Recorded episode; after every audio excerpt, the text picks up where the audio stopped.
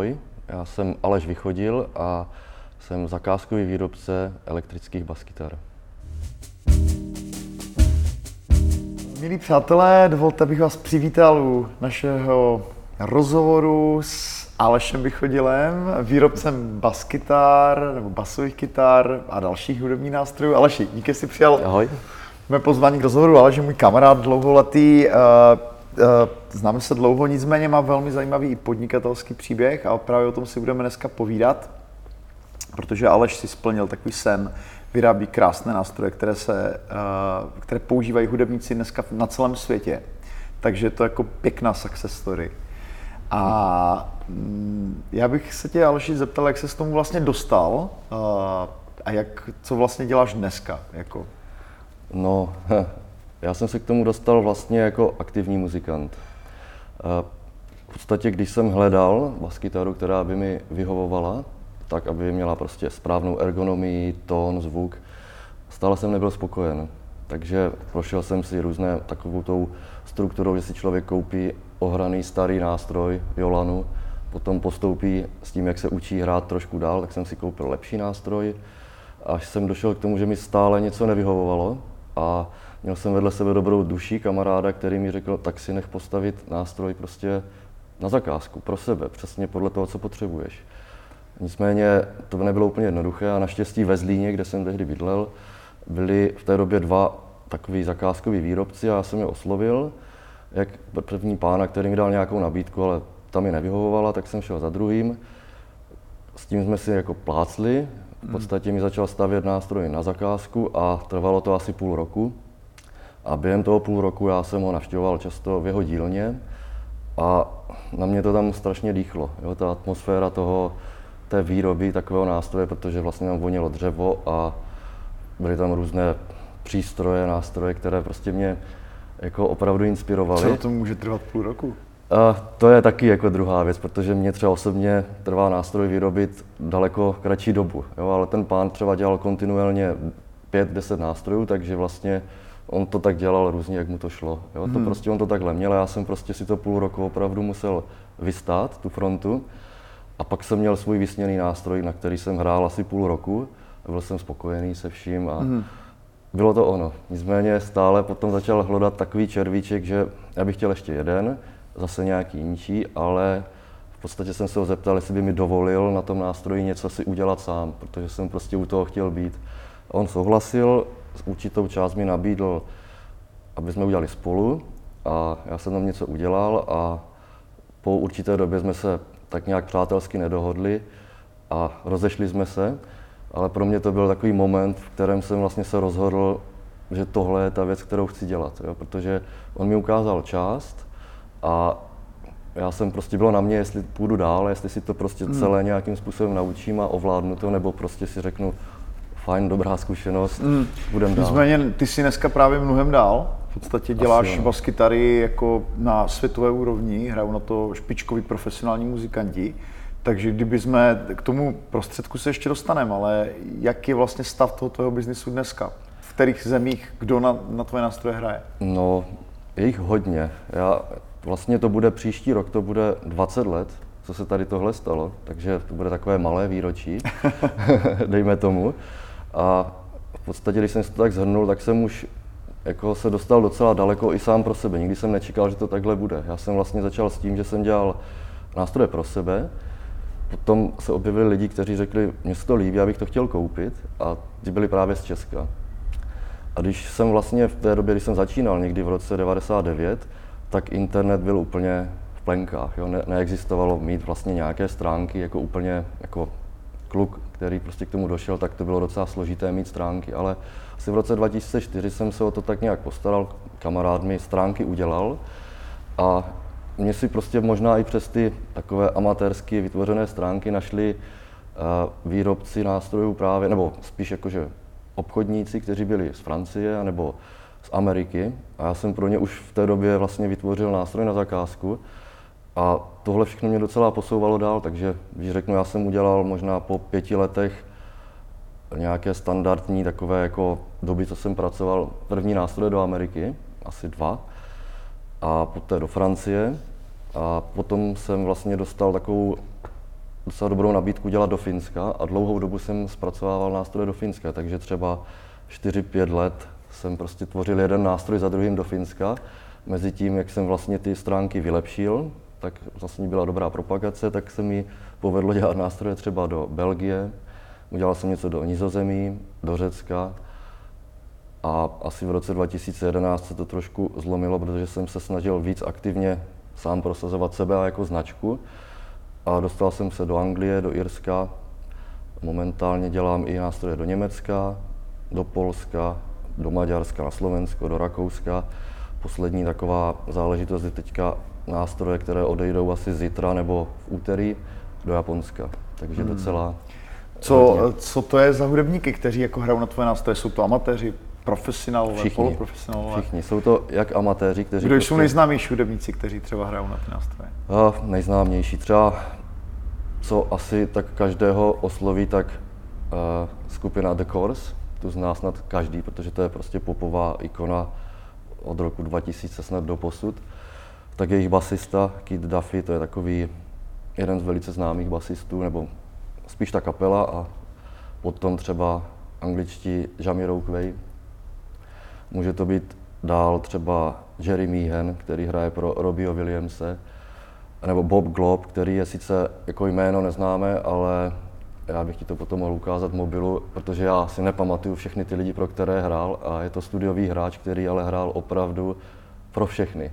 Počínaje Rodem Stewartem, Bee Gees, spolupracoval ještě v té době s Beatles, prostě on hrál snad pro všechny a tento člověk má taky, taky moji baskytaru. Jo. Takže to je prostě docela pro mě neuvěřitelné, že jako takový člověk byl rád, že něco takového má, protože vlastně on nejde vidět, jako basista je většinou na pódiu stojí vzadu a není to takový ten hlavní, eh, jakože primární bod v té kapele, ale vždycky jde slyšet a bez té basy prostě ta muzika nemůže být. Jo? A mm.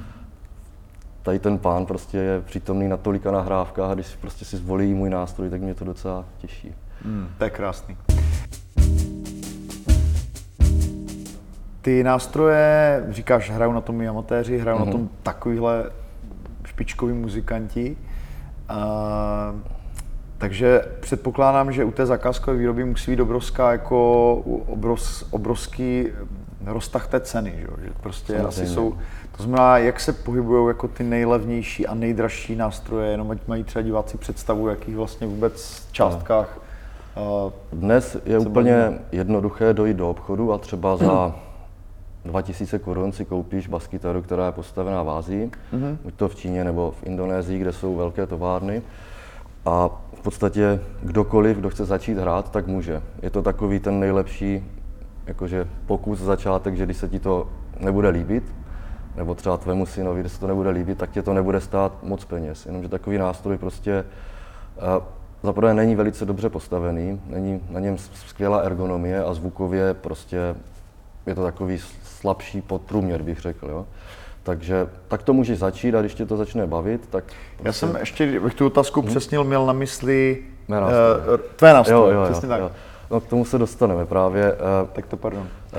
Uh, uh, taková, řekl bych, standardní cena jako dobře hrající, dobře vypadající baskytary je, myslím, teďka obecně zhruba kolem 25 tisíc korun. A takové nástroje, které se dělají třeba na ruku, nebo jsou to takzvaně custom shop, custom made, že jako slavné velké firmy mají vždycky nějakou malou pobočku, která se věnuje stavbě, výrobě mm. nástrojů na zakázku pro člověka, který dojde a chce něco, co je nestandardní z jejich produkce, tak ty se pohybují třeba od 60 tisíc až do třeba 250 tisíc. Včetně tvých nástrojů? Eh, mé nástroje začínají zhruba na 60 tisících. Mm. Takže já jako tak nějak se snažím vyplňovat tu díru, kdy nejsem příliš drahý pro takovou jakoby zakázkovou stavbu, nicméně pro začínajícího muzikanta je takový nástroj v podstatě nedostupný, jo, protože hmm. koupit si něco takového a za měsíc zjistit, že mě to nebaví, je docela špatná investice. Hmm. Že?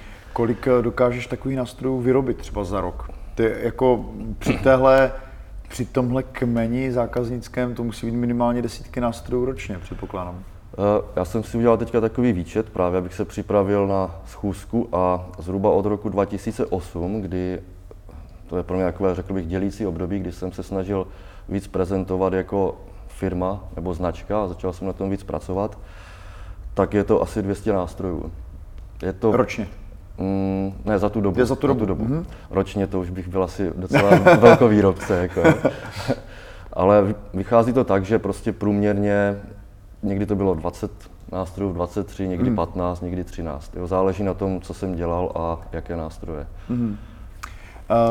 Když eh, ty si vlastně vyprávěl ten svůj příběh, eh, jak se to postupně dostávalo k nějakým dalším uh, muzikantům do dalších zemí, uh, zmínil si ten web, že byl dost podstatný. Mm-hmm. Jsou tam, byly tam ještě nějaké jako další milníky, které pro tebe byly jako významné něco, co jsi udělal, nebo nějaká akce, kam jsi šel, která byla pro tebe přelomová, protože je hodně lidí, kteří dělají něco krásného rukama, mm-hmm. ale v podstatě dají to na Instagram, prostě dělají, snaží se prostě, ale vlastně nemá to ten efekt, že jo? Mm-hmm. Takže vždycky je hrozně zajímavé pro tyhle lidi uh, vidět člověka, který se živí rukama a uspěl. Uh, ty máš ten vlastně um, úspěch evidentní a s tím, že uh, navíc roste vlastně ta, ten zájem. Mm.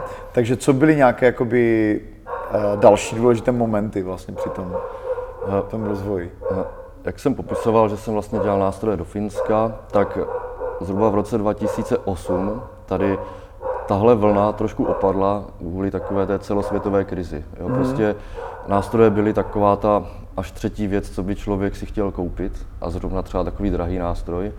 A já jsem trošku začal řešit, protože na mě se to samozřejmě taky projevilo, mm. jo, mhm. protože to není denodenní zboží tady tohle, tak jsem začal řešit, co s tím. Jo? A Řekl jsem si, že bych mohl to trošku nějak povýšit a dostat se dál, udělat trošku víc něco s tou značkou a řekl jsem si, že prostě potřebuju nějakého hráče, který by prostě na to hrál a třeba mě propagoval a otevřel mi cestu někam dál, jo, protože když prostě prodáváš jenom tady v Čechách, ten trh se tím za chvilku nasytí, že my jsme malá země, sice je nás tady 10 milionů, ale muzikantů je tady málo a na té úrovni, jak třeba jak dělám nástroje, kteří by to využili, je jich prostě opravdu málo. Pár desítek možná. No, možná. Takže to prostě vyčerpáš a já, já, to nedělám sám, takže jsou tady, dá se říct, uvozovká konkurenti, takže lidi si vybírají. A tak jsem, měl jsem, dá se říct, opravdu štěstí, že jsem seděl u večeře s jedním e, irským výrobcem akustických kytar a já jsem se ho zeptal, znáš prostě Keita Duffyho, to je můj oblíbený basista. A on říká, hm, znám The Course, jestli chceš, tak za 10 tisíc euro ti dám číslo na Andreu, což je ta jejich zpěvačka. A říkám, hm, to bych asi nechtěl, já bych chtěl číslo na Kýta, tak tady ho máš zdarma. tak, tak mi ho prostě dal a bylo na mě, co s tím udělat. Jo? A já jsem Aha. vlastně zjistil, že Stačí si říct. stačí si říct a opravdu náhodou se dostaneš k něčemu, co prostě je nemyslitelné. Jako, mm. A já jsem v tu dobu mi hlavou úplně blesklo, dobře, tak co teď, jako jo, já... Takže jsi mu zavolal, co no, jsi mu řekl? Ne, já jsem, já, jsem, já jsem první, co jsem udělal, tak jsem řekl, dobře, tak co já mu teď nabídnu, jako musel jsem si udělat nějaký plán a první, co jsem udělal, tak prostě jsem dva měsíce pracoval na novém webu, který by prostě hmm. vypadal tak, že ten člověk, když se na to podívá, řekne, OK, díky, nemám zájem. Jo. Takže jsem se to snažil nějak povýšit, udělat lepší a mezi tím tady toho pána, který mi ten kontakt dal, jsem požádal, jestli by mě prostě představil, jo, abych tam nešel já úplně napřímo, abych prostě třeba nezažil zklamání a e, v podstatě on mu zavolal a ten kluk byl tak ochotný, že večer jsme se spolu bavili po Skypeu a on mi dal takovou výzvu. Já jsem do té doby nedělal vůbec nástroje, které by byly inspirované e, tradičními nástroji, které se začaly dělat třeba od roku 1950 a v každé nahrávce, kterou teďka slyšíš, třeba Beatles, Led Zeppelin a třeba i popové věci, tak ty nástroje v nich jsou. Jo? Prostě hrálo se na nich a lidi je mají v uších a mají je jich na očích a prostě to je taková ikona, která prostě je v té hudbě posazená. On hraje právě na takové nástroje, tady tenhle člověk. Takže on mi nabídl, eh, já bych si od tebe klidně nechal nástroj postavit, ale Prostě já přijdu do, do studia a ti lidé se zeptají, eh, doručíš to, co potřebuješ, odpracuješ si to tady, když uvidí třeba takový nástroj, protože oni na to nejsou zvyklí, ti producenti, a chtěli něco v tom stylu právě toho, co je zažité. Mm. A to pro mě byla obrovská výzva. Buď to prostě se do toho pustím a udělám něco úplně nového, co jsem třeba nikdy nechtěl, a budu s ním spolupracovat, nebo prostě třeba tenhle kanál úplně utnu a... Čím jsou specifické tady tyhle ty jako klasické basy, nebo jako, aby jsme to jako by mohli představit vůbec. Eh, já si Možná myslím, tady do videa pak hodíme fotku, Jo, tam dobrý, bychom mohli. bezva, no. takže bude přesně v tomhle bodě. Eh, oni nejsou ničím extra specifické. Ten nástroj prostě má klasický tvar. Když se podíváš třeba takže jako tahle třeba baskytara. Ne, tohle, tohle není jako klasický tvar, to je takový jako moderní nástroj, jo, moderně pojatý, ale ten nástroj je třeba bílý a má takový plastový chránič jo, a vypadá úplně jako, řekl bych, obyčejně. Ale on je, jak říkám, v očích těch producentů hudebních a, a kapel prostě, když se na to člověk podívá na takový nástroj, tak on ví, že když v té kapele začne hrát, tak, tak udělá tu práci, kterou má. Jo, prostě bude to znít jako zvukomalebně, bude to s tou kapelou jako stme- stmelené jako celek. A když tam třeba člověk přijde s něčím takovým, tak není jisté, že to tak to bude fungovat. Jako, I když ten nástroj třeba hraje dobře, ale ty jako basista budeš možná muset toho producenta o tom přesvědčit, že to tak je. Jo, že to Ale- vypadá divně a jo, tudíž ale- producent je skeptik. Jo, on, on když se na to podívá, tak si řekne, tady je něco špatně. Jo? A on se tady toho chtěl vyvarovat. Mm-hmm. Jo, ale zároveň jako tušil, že my jsme se vlastně, vlastně, ještě než jsem to začal dělat, viděli ve Frankfurtu na výstavě. On si na moje basy zahrál a říká, to je jako v pohodě. Dovedeš ten tón přenést tady do tohoto. Já bych to chtěl. A my jsme se dohodli a Dohodli jsme se, že uděláme společně jako model, který na trhu není, není jakoby dobře obsazený, který on potřebuje a společně jsme to vytvořili. On mi řekl věci, které by na tom nástroji chtěl, jak by je chtěl a proč. A nějakým zkoušením asi zhruba po osmi nástrojích jsme se dostali, které jsem postavil k tomu, že Po osmi nástrojích. No jasně, no.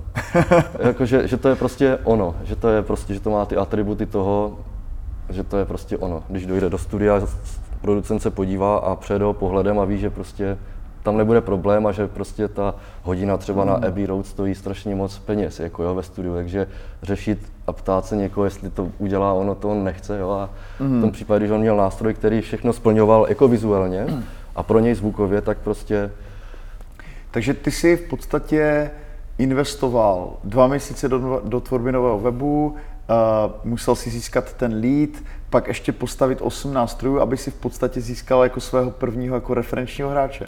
Dá se to tak říct, ale já musím říct, že já jsem ty nástroje nevyhodil potom, jo, protože mm-hmm. oni to vlastně byly prototypy, které byly plně hrající a on sám ten Keith prostě se na to podíval, zahrál si, řekl, já bych chtěl něco jinak, ale vím, komu tohle bude vyhovovat.